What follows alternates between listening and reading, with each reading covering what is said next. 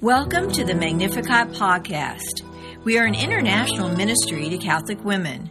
Throughout this series, we will pray together, share insights, and hear amazing testimonies, typically from women of faith who have been touched by the power of the Lord in their lives. This is a decidedly Catholic podcast, and in this series, you will hopefully learn more about the Catholic faith, God, the Blessed Mother, and much more. Thanks so much for joining us. Now let's listen to a great program.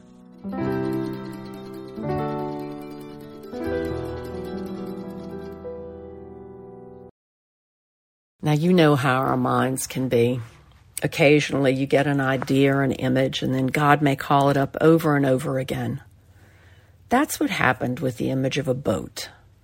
Not just any boat, but God's boat and what it meant for us. Now, the first image of a boat for me was in Exodus.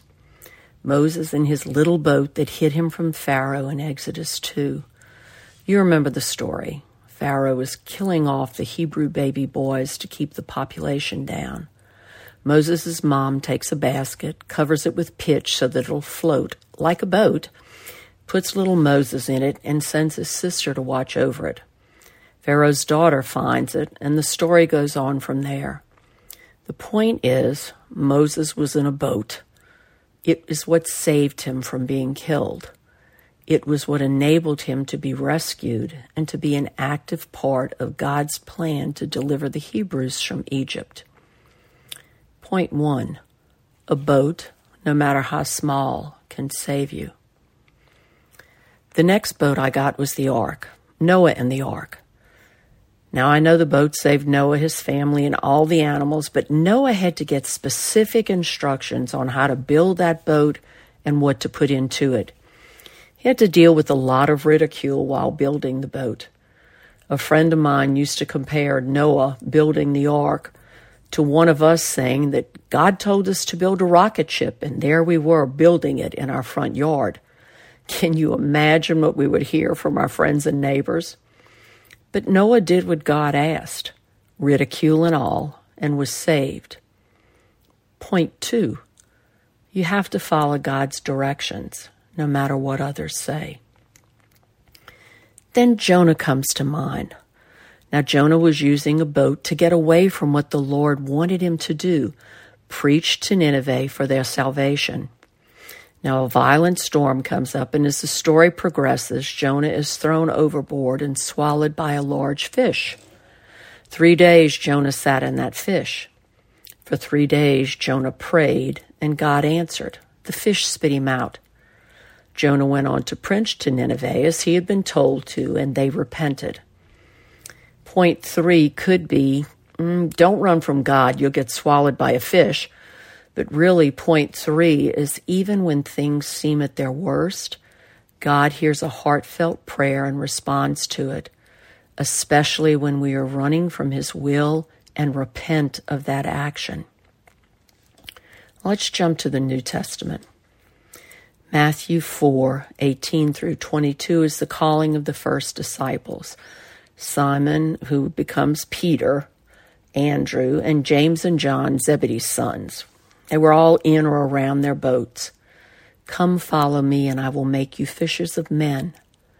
They left what they had and followed Jesus.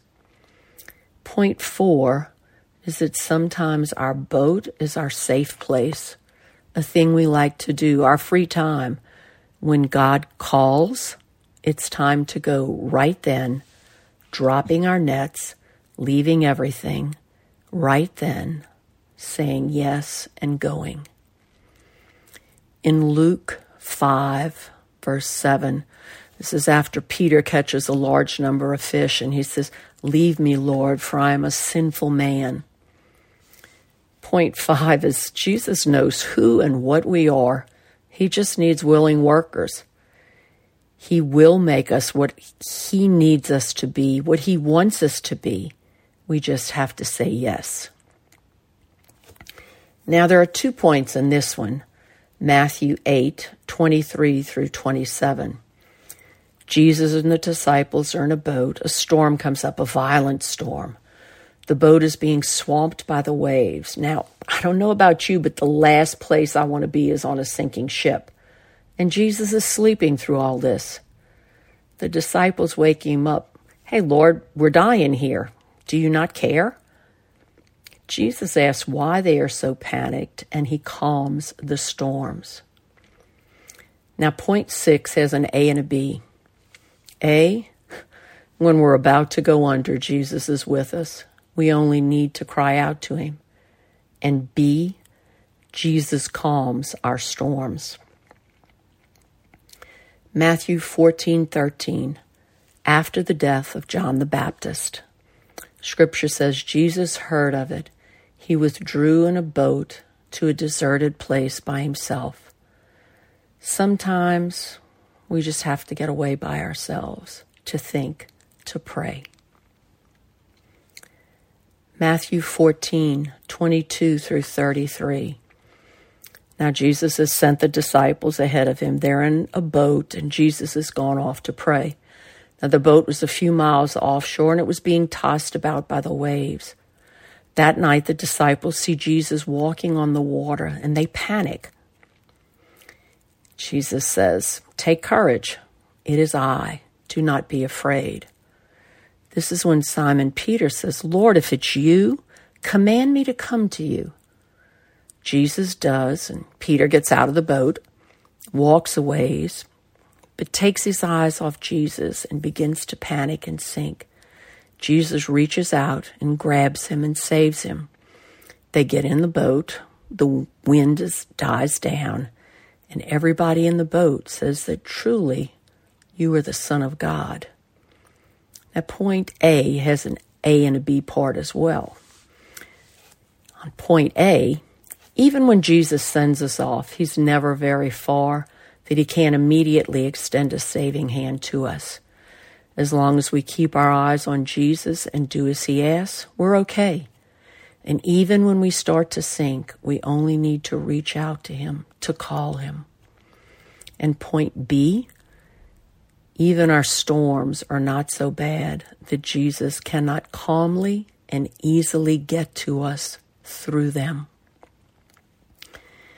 John 21, 1 through 13. After the resurrection, Peter and several others go fishing. I, I cannot imagine what they had to process. Jesus is arrested, convicted, died, they run off. They fear for their own lives. Jesus rises and appears to Mary and the others. You know, it's hard to process, but he said he would rise. Let me put my hand in the marks, Lord.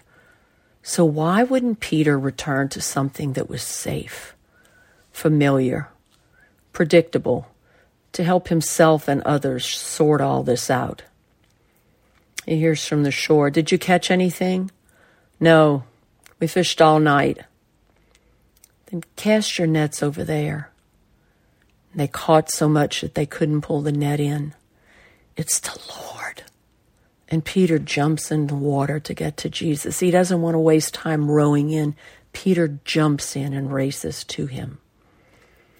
Point nine, we believe, we have faith, we have hope, we should always get to God as quickly as possible. We must recognize Him in every circumstance. We have to listen and obey. We have to sail on Jesus' terms, not ours. And Paul, poor Paul, who was shipwrecked in Acts 27 and 28. But even though it seemed like the end, God worked things out differently. Boats, safety, direction, transportation, means of working. Jesus' boat. Things are different when it's Jesus' boat. Point 10 God is always in charge. Whether we admit it or not, whether we follow his directions or not, God is in charge and will always turn bad into good for his greater honor and glory.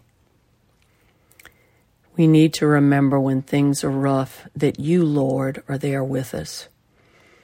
When things are calm, we need to know that it is you, Lord, who have ordered the storms to be stilled. It is you, Lord, who lead us and guide us, using the breath of your Spirit to blow us where you will. You, Lord, keep us safe in the storms of life.